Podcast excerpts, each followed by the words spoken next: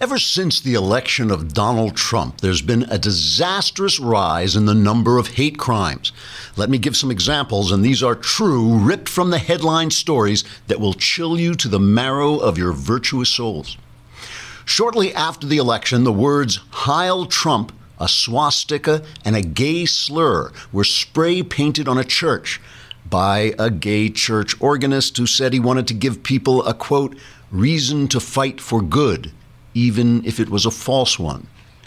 At Indiana State University, Muslim professor Azhar Hussein received anti Islamic threats from Muslim professor Azhar Hussein, who was later arrested and charged with pretending to have assaulted himself in a vicious and intolerant attack that never took place. The drumbeat of hatred continued at Adolphus College in Minnesota, where horrifying racist flyers were distributed by the Diversity Leadership Council and other social justice groups who later said they wanted to educate people about racism. By pretending to be racist, then pretending it was someone else doing it as if this veritable plague of upsurging hatred weren't enough to melt even a racist heart of racist stone, ever since the Trump election, many people throughout the country have been seen making the sinister OK sign, forming a circle with their thumb and forefinger, with their other three fingers upstanding. You see this terrifying secret symbol whenever someone is asked, How do you feel about the fact that Barack Obama isn't president anymore? Or what did you think of Hillary Clinton losing the election? Or how's Donald Trump doing? This hateful sign has been identified by the Guardians of Liberty on the left as a white supremacist, supremacist symbol because the three upheld fingers form a W for white and the O forms a P for power, so it stands for white power except with O instead of P, which would be white hour, which, okay, doesn't actually mean anything, but if it did, I'm sure it would be sinister. Other racist examples of the racist spread of racism during the racist Trump administration include the drinking of milk, which is, of course, a symbol of white power because it's white, because it's milk. PETA, the People for the Ethical Treatment of Animals, issued a video calling milk, quote, and this is a real quote, a thinly veiled allegory for racial purity. PETA has also called Pokemon a, quote, rosy picture of thinly veiled animal abuse. Happily, thanks largely to PETA's efforts, all captured Pokemon creatures have now been released into the wilds of PETA's thinly veiled fantasy life. Now, of course, I don't want to say that the destructive knuckleheads of the left have far, for, for too long used false charges of racism to slander and silence those who disagree with their disastrous policies, so that now the left's lack of credibility makes it easy for them to be trolled into comical hysteria by both actual white supremacists and innocent bystanders just looking for a good laugh. I'm not sure why I don't want to say that. Now, maybe I do want to say that. Yeah, that's what I want to say. Trigger warning I'm Andrew Klavan, and this is The Andrew Klavan Show. I feel hunky dunky, life is tickety boo. Birds are winging, also singing hunky dunky doo. Ship shape tipsy topsy, the world is zippity zing. It's a wonderful day, hurrah, hooray! It makes me want to sing. Oh, hurrah, hooray! Oh, Okay, Mollie Hemingway is here, the author of this Encounter Broadside Trump versus the Media. I finished reading it last night. It only, I mean, it takes an hour. I'm a very slow reader, but it takes like an hour to get through. But uh, it's just a terrific book, and we're going to talk about that. And it's a good day to talk about it because the media is out of control. But first, speaking of media, I, we have a new sponsor. I'm going to tell you about the sponsor. You are never going to forgive me for telling you about the sponsor because this, this is this is my ad for the sponsor. It's going to ruin your life because you will once you get this app, you will never do anything else. It's called Texture. It's called Texture, and it is a collection, an app on which you can collect so many magazines, uh, hundreds of magazines, more than 200 magazines for the price of basically one subscription. It's, it starts at $9.95 and you can then download uh, just so many, I mean, really good magazines. And the thing is, you know, if you read online all the time and all you ever do is, you know, click this and click that and go to your favorite websites and you know how they do, they curate they curate the information so you're essentially getting everything you agree with all the time. But this is a real array of magazines, including Forbes, everything from Forbes to Vanity Fair. You know, you can go to Rolling Stone. I mean, Forbes and Vanity Fair, you're getting two very, very different points of view. The New Yorker, uh, Sports Illustrated, just like a lot of stuff. Entertainment Weekly, Reader's Digest, National Geographic. You are getting a wide range, like I said, of over 200 things. Once you're on this thing, you're lost. It's like you just fall into this tank of information and you're just gobbling up information. It's so entertaining, so much fun, and really inexpensive. And not only is it inexpensive, but for you, just because you're listening to me, you can try it for 14 days for free, which is pretty amazing. It really is. It's so easy. So many great magazines. If you go on into texture texture.com this is t-e-x-t-u-r-e.com and then put slash klavan k-l-a-v-a-n which you should all know how to spell by now. But if you put in texture.com and get klavan you get a 14-day free trial. Free trial, really over 200 magazines for free, and then, like I said, 9.95, which is what it would cost you for one subscription. This was selected as one of Apple's top 2016 iPad apps, and having created, helped create an iPad app, I know that that is very, very difficult stuff to win. Texture is offering a 14-day free trial when you go to texture.com/klavan. 14 days to try Texture for free at texture.com slash Klavan. It is just a wealth of information. And like I said, it will destroy your life because you'll never do anything else. That's like, you're lucky I'm here. You're lucky I'm here because I could be home reading texture.com. So we're going to be talking, we got to talk about the media today, but it's not just the media. You know what it is? It's like, it's like Democrat press reports making Democrats hysteria and then Democrat press reports about the hysteria, which becomes more hysterical. I mean, the Demo- over this Comey firing, these Democrats have lost their mind. They, and they keep saying Watergate, Watergate, Watergate. And you know the biggest difference between this and Watergate? One is there's no, you know, nobody has even mentioned what law the Trump campaign may have broken if they talked to Russians. You know, obviously, we don't want our campaigns meddling with the Russians to meddle with our elections, helping the Russians to meddle with our elections. But nobody has mentioned any laws broken, anything like that. Again and again, they say that we haven't got evidence of collusion. Trump himself is acting, I must say, like an innocent man. He is just like thinks the whole thing is ridiculous. So there's no scandal on one side, and on the other side, the press has lost all credibility. They have lost all credibility. I tell you, one of the things you do not hear very often on the show, if, if at all, is all this stuff about who's in and who's out and what an anonymous source said. Rob Rosenstein, Rod Rosenstein said, you know, and like what what this this uh, source they had uh, Comey. What was the big one? Comey asked for more funds from Rosenstein, the deputy AG, and then he Rosenstein said no, he didn't, that didn't happen. You know, so well he asked for it in the Senate today. Uh, as I was driving to work, Andrew McCabe, the who is now the acting head of the FBI, uh, was testifying. He came on to testify, and this is what he said about the money. Uh, this is number 10. Are you aware of that request? Can you confirm that that request was in fact made? Um, I cannot confirm that request was made. As you know, ma'am, when we need resources, we make those requests here.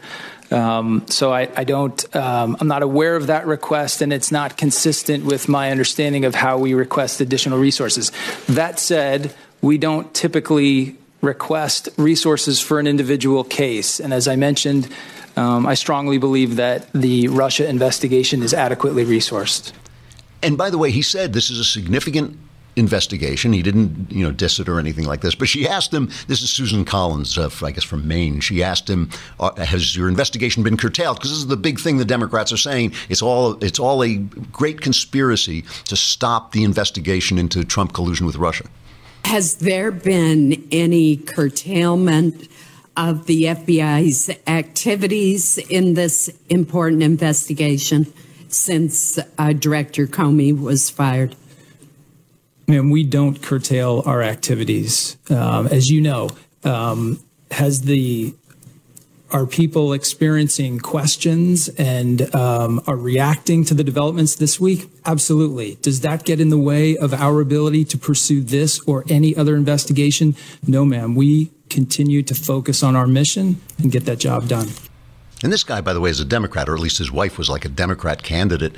You know, this is, I mean, it's just insane. And the press, you've got to see this press. This is, this is a little long, but it is worth playing. The press has become this utter echo chamber of these hysterical accusations. Here's just a brief compilation of how the Nets are reporting this, uh, starting with Ted Baxter from CBS. Mr. Trump is the first president since Richard Nixon to fire a law enforcement official investigating the White House. The timing raises questions. Comey had just asked for more resources for his investigation of Russian interference in the U.S. election, including possible collusion by Team Trump. And adding to the White House concerns this week are new indications the investigation may have expanded to include Trump's business and personal finances, based on how the former Director of National Intelligence cryptically answered this question. General Clapper, during your investigation of all things Russia, did you ever find a situation where a Trump business interests in Russia gave you concern? Senator Graham, I can't comment on that because that impacts uh, Are they there? Uh, investigation. James Comey has said nothing publicly since his firing, remaining home.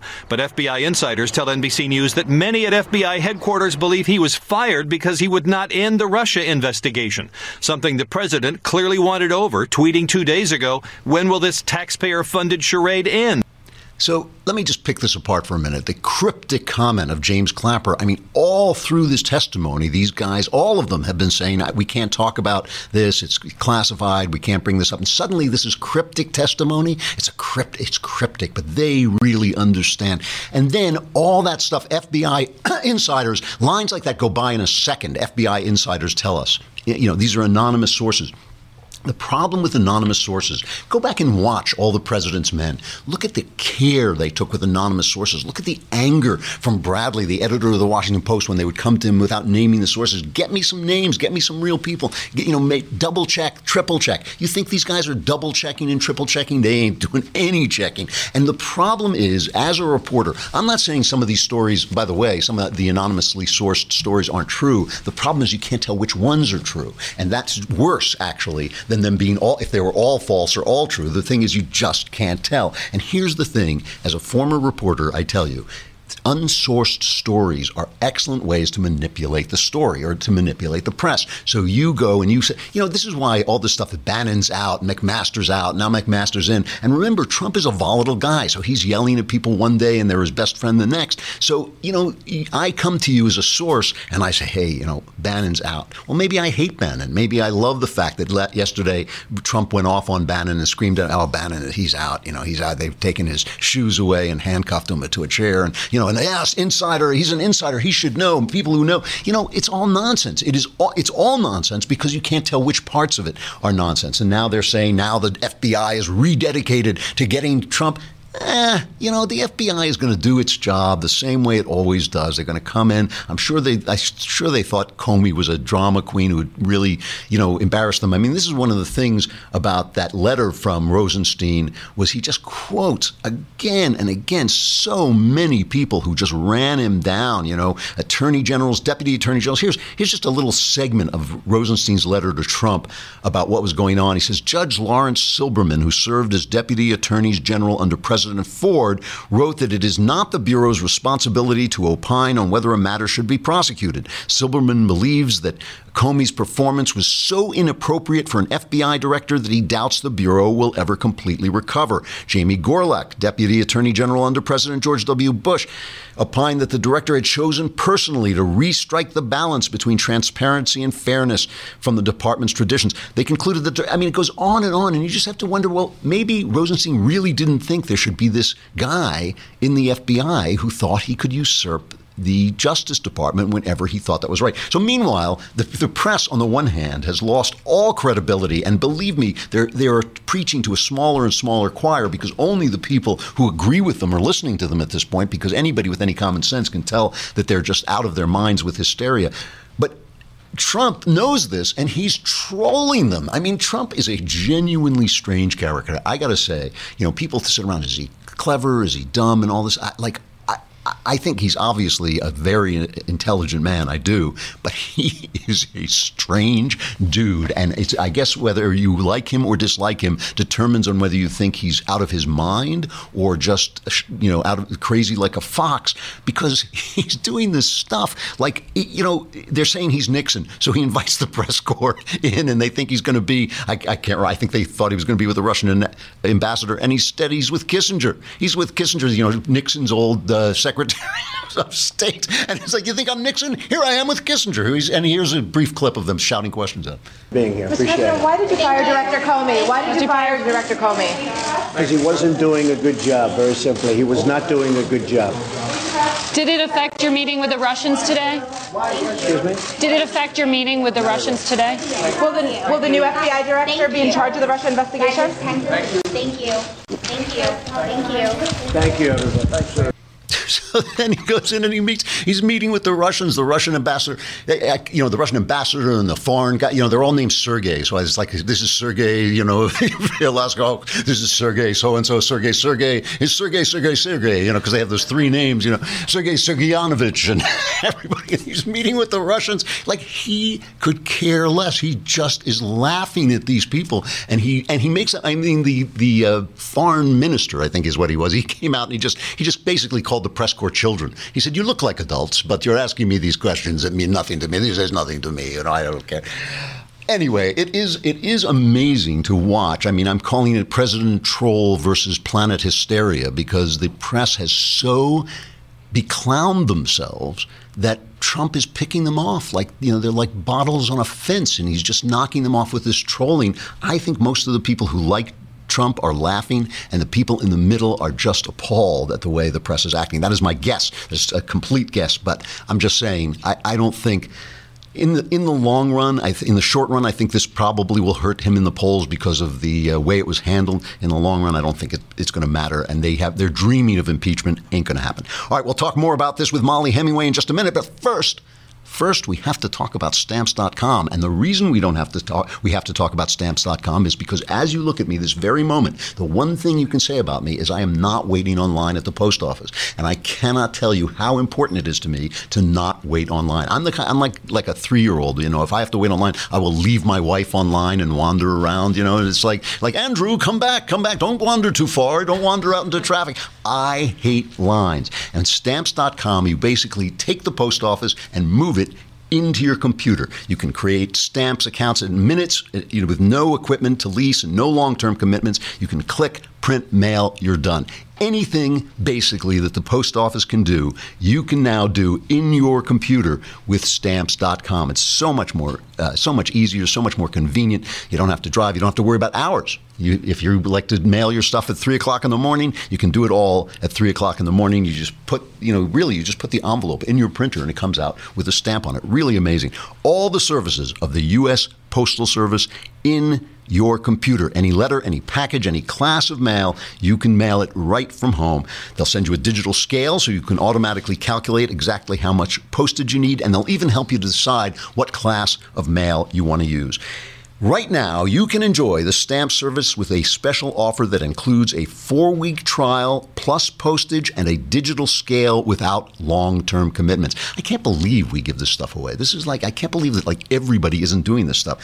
Go to stamps.com. Here's what you do you click on the microphone at the top of the homepage and type in Klavan. How do you spell Klavan? Well, I'm glad you asked. K L A V A N. Hit the microphone, type in K L A V A N, and you will get. Um, the stamp service a special offer, a four week trial plus postage and a digital scale without any long term commitment. Stamps.com, enter Klavan, and you never have to go to the post office again.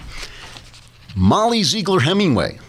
Uh, she's the senior editor at The Federalist, a longtime journalist whose work has appeared just about everywhere the Wall Street Journal, Los Angeles Times, CNN. She was the 2004 recipient of a Phillips Foundation Journalism Fellowship and is the author of this Encounter Broadside. Encounter Broadside is, is, a great series. This is Trump versus the media. It's terrific. In an hour, you will get a complete view of the situation. Uh, you can find her on Twitter at MZ Hemingway. Mollie, you there? I'm here. There you are. How you doing? great. It's good to be here with you. It's good to see you. I read this book. I thought it was terrific, and we're going to talk about it in a minute. But first, I, I have to get your reaction to what's going on today. I mean, it seems it seems like mass hysteria to me, um, but maybe maybe I'm not being fair to our friends in the media. Well, there's no doubt that the firing of an FBI director is a Big major deal. story. Yes. So it's totally legitimate to make it a big story and to cover it as if it's a big story. So what's interesting really is the manner in which it's being covered or the particular spin that's being that's being put out.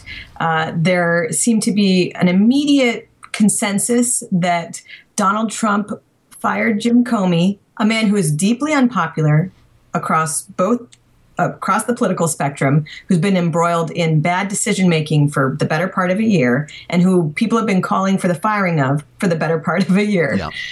Um, they believe that Donald Trump fired him because he was directly over target in a grand Russian conspiracy and that this was the smoking gun that they had been waiting for. And that particular angle is what I think makes people see it as hysteria because it is.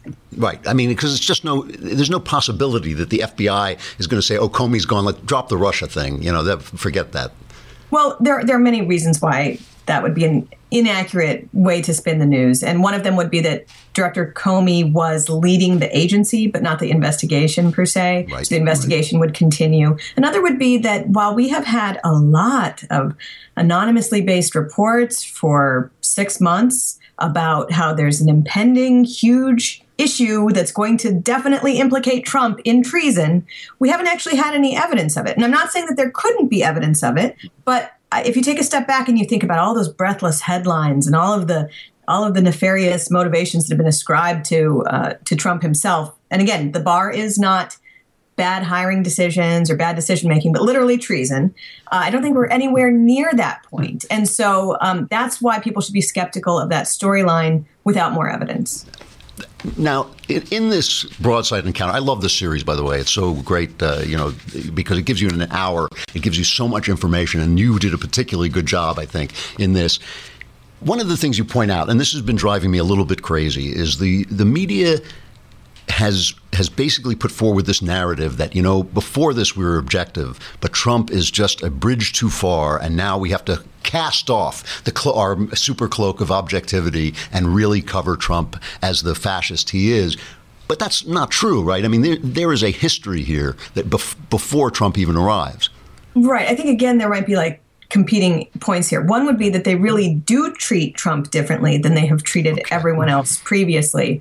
But yes, the idea that they used to be objective and now things are so serious that they can't do their journalistic diligence, um, due diligence, is is just obviously not true. And in fact, I would say that Trump is a good um, result of a media approach that no longer became tenable for a huge set of Americans. So you saw for decades, really, that there was you know anything from minor to major spin put on republican candidates i think that in a really big way the treatment of mitt romney who regardless of what you think about his politics or whether you thought he should be elected over obama or not really can't argue that he wasn't a decent guy Right. and he mm-hmm. was presented in the media as just a horrific monster. And I think that something broke for a lot of people at that point. They realized there was no fairness in the media, that they would run after literally Mitt Romney shouting, What about your gaffes? while covering up for, you know, any legitimate scandals in the Obama administration. And they would turn they would turn things that were actually good, like he tried to hire women and he put the resources into actually hiring women into a gaffe about binders full of women. You know, these types of things. I think something just broke and people decided we can't play this game anymore where the stakes are, you know, where everything is so unfair. And I think that did contribute to the rise of Trump. And it's not just politics, too. It's really media approaches to many different stories within and outside of the political realm. There seems to be this strange um, reaction on on the side of the media and side of the news gatherers that as people have become more and more aware of their biased bias. They've become more biased. I mean, th this idea that Trump has put forward that they are enemies of the American people it, it- actually has some substance. I mean, I don't believe that they are enemies of America, but they do seem to feel that the Trump voters specifically, but maybe just Republican voters in general, are the bad guys. Right. I think there ha- there is sort of a social contract the media violated, where you do work uh, you you think that the media give they have all this power. You give them access under this idea that they will work to help out the civic civil conversation and that they will at least accurately describe things on both sides. And when you have media that in the last couple of years did stuff like roam the countryside looking for heretics who didn't share their very same views on sexual politics or whatnot, that does feel like they're an enemy. And I think it's reasonable that people feel deeply hurt and betrayed by the media when they're telling so many false stories, not just about things that they know personally, like their own views, uh, and seeing how their own views were characterized by the media, but also big stories about, um, you know, treatment of, like, for instance, the Rolling Stones story about the fraternity that was accused of doing a gang rape, and it turned out it was completely untrue. Um, when you break that contract, I think people have every right to be deeply upset, and that is going to, and that's what you see. So well, yes. you know, you, are raising a really important point, and you raise it in the in the broadside too. That it's not just news stories. It's not just factual news stories because this thing about fake news has gotten to the point where it's just being thrown back and forth so often. But it is also the social, the big social questions that have now been posed as if there is one side, the, the left side, and then there's hatred on the other side. There's, those are the two sides. There's the le- what the left wants, and there's hatred. And I can see, I think that there's a debate to be had, for instance, I mean, now the debate has been shut down by the Supreme Court, but there's a debate to be had over gay marriage, say. Um, Oh, did we lose her? All right. Well, I'm gonna then I then I will continue to, to talk until we get her back. That that one of the things that Mollie points out in Trump versus the media is it's not just about news stories. It's not just about who do, did what when. It's also these social questions of that have been posed in this completely unfair uh, dichotomy between what the left says and hatred. So, for instance, for instance, you know, there's a, there's a debate to be had where one person says, you know, I think that marriage should be uh, redefined to include gay people. They we now accept them. It's not, you know, the social society has changed, social opinions have changed, and the other side says. Well, you know, marriage is a central building block of society. Like, if, whether you're looking at the Bible, whether you're looking at the uh, creation myths of the Greeks and Romans, they always start with a man and woman getting married, and that becomes the foundation of, of society.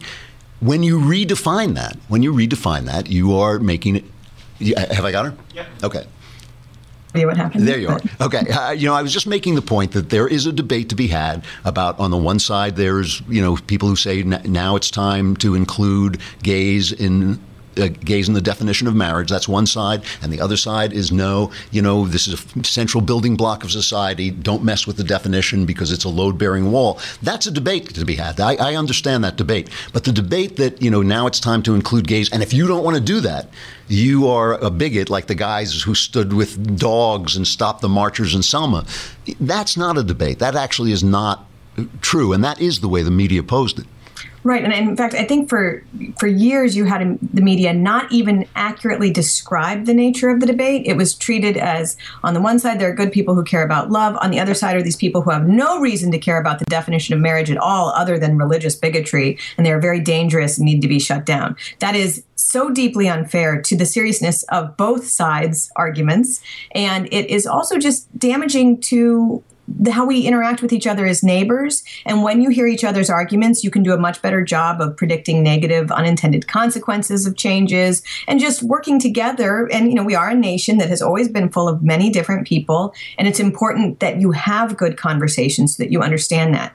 Um, and so, yeah, on, on big, important issues like how you define marriage or things like simply how you describe a political debate that's going on in the country. I think you saw all of the problems that the media have in terms of ignorance of religion, religious people, what matters to a lot of people in the country outside of DC and New York. All of those problems came to bear in their coverage of this election. And so, what's most surprising to me is not even that they were so humiliated by their coverage and by the just profound rejection of the narrative that they were forcing on people, but also that they didn't do anything to fix it in the aftermath. That's amazing, yes. They had two options. They could basically admit how much they were wrong, focus on facts as opposed to pushing narratives, make systematic changes to bring in new perspectives into their newsroom, and maybe make systematic changes so that not everybody is based in New York or Washington D.C. or L.A.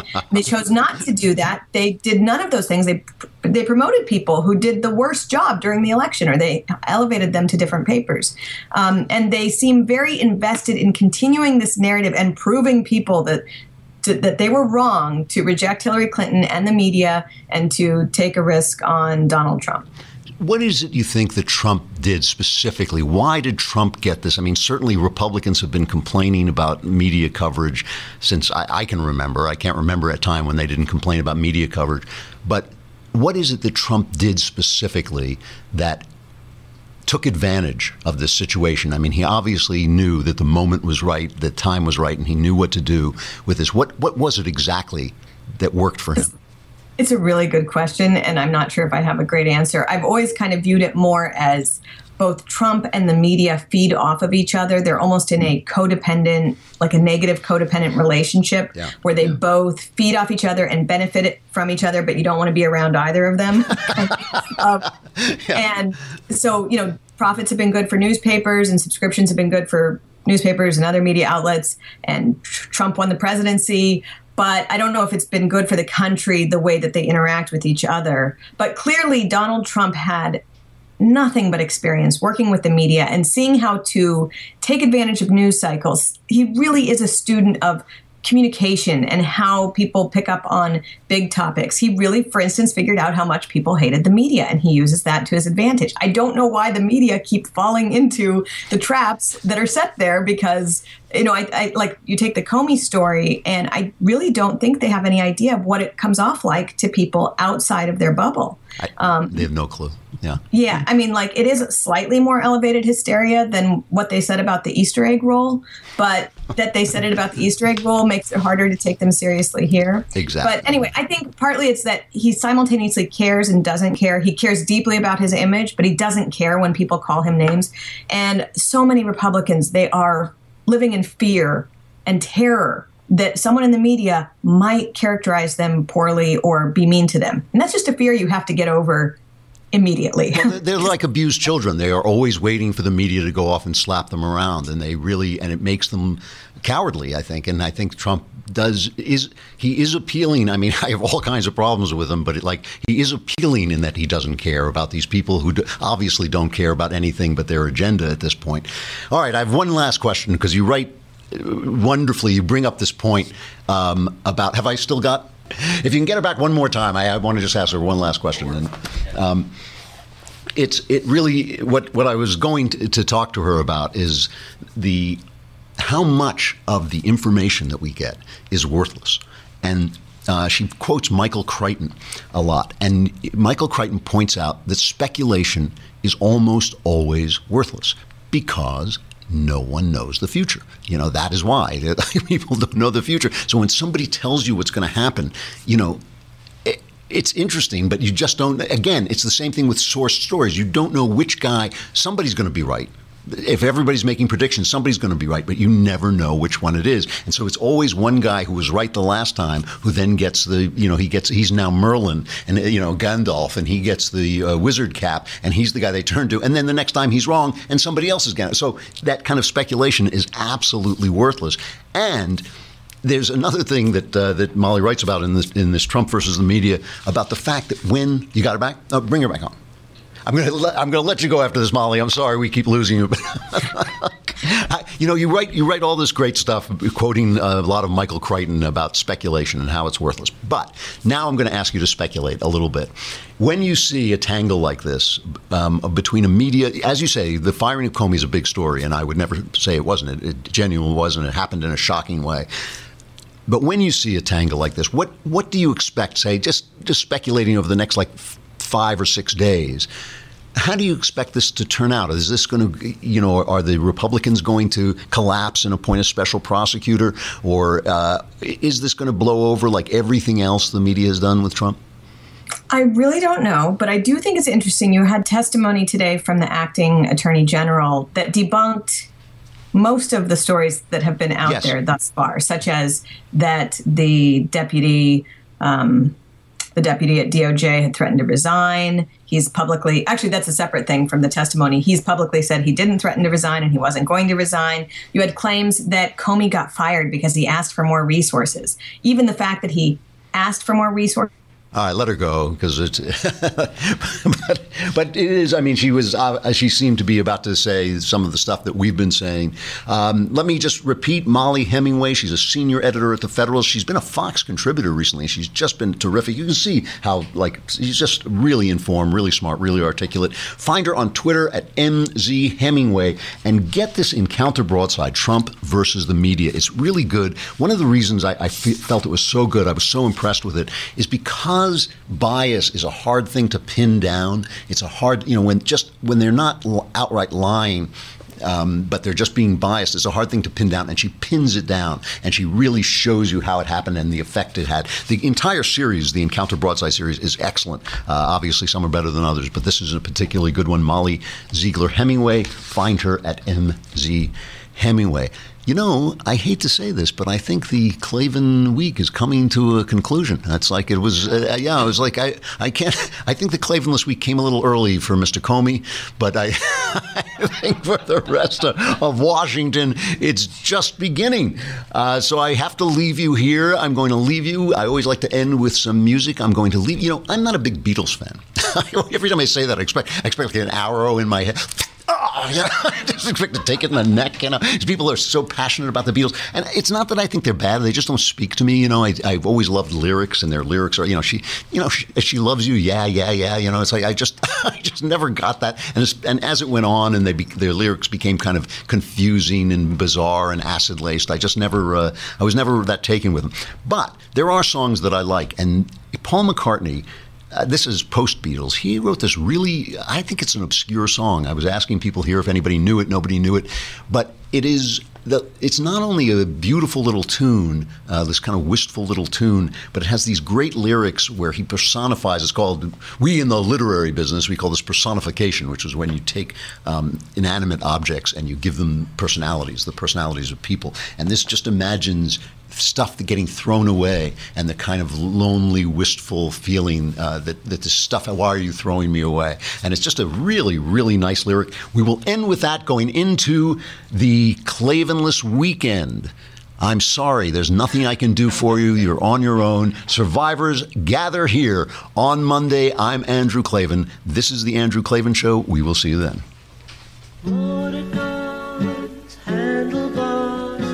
Bicycles for two, broken hearted Jubilee.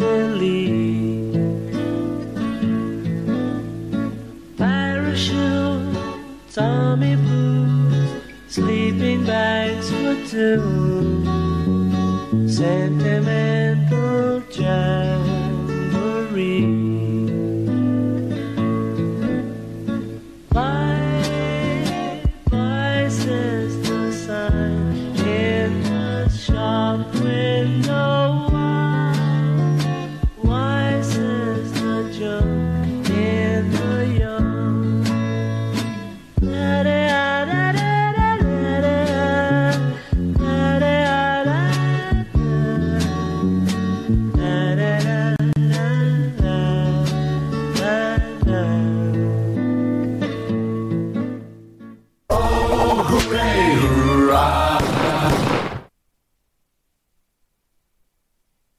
This show is brought to you by Helix Sleep. Sleep, especially as you get older, is so critical, but no two people sleep alike. That's why Helix offers several different mattress models, each designed for specific sleep positions and preferences. Go to helixsleep.com slash dailywire and take their sleep quiz to find the mattress made for you. Whether you're a side sleeper, a stomach sleeper, a hot sleeper, or a cold sleeper, Helix has just the mattress for you. I took the Helix sleep quiz and was matched with the Helix Midnight mattress because I wanted a medium firmness and I sleep on my side. I am sleeping so much better on my new mattress. Don't want to take my word for it? Well, Helix has been awarded the number one mattress picked by GQ and Wired magazine. It's even recommended by multiple leading chiropractors and doctors of sleep medicine as a go to solution for improving your sleep. Take the quiz and order the perfect mattress right to your door, shipped for free. It's so quick and fun to unbox, and you won't believe how well you'll sleep. All Helix mattresses come with a 100 night trial and a 10 or 15 year warranty. Helix even offers financing options and flexible payment plans. A great night's sleep is never far away. Helix is offering 20% off all mattress orders and a free bedroom bundle for our listeners. Go to helixsleep.com slash dailywire and use code HelixPartner20. This is their best offer yet, and it won't last long. That's helixsleep.com slash dailywire, code HelixPartner20.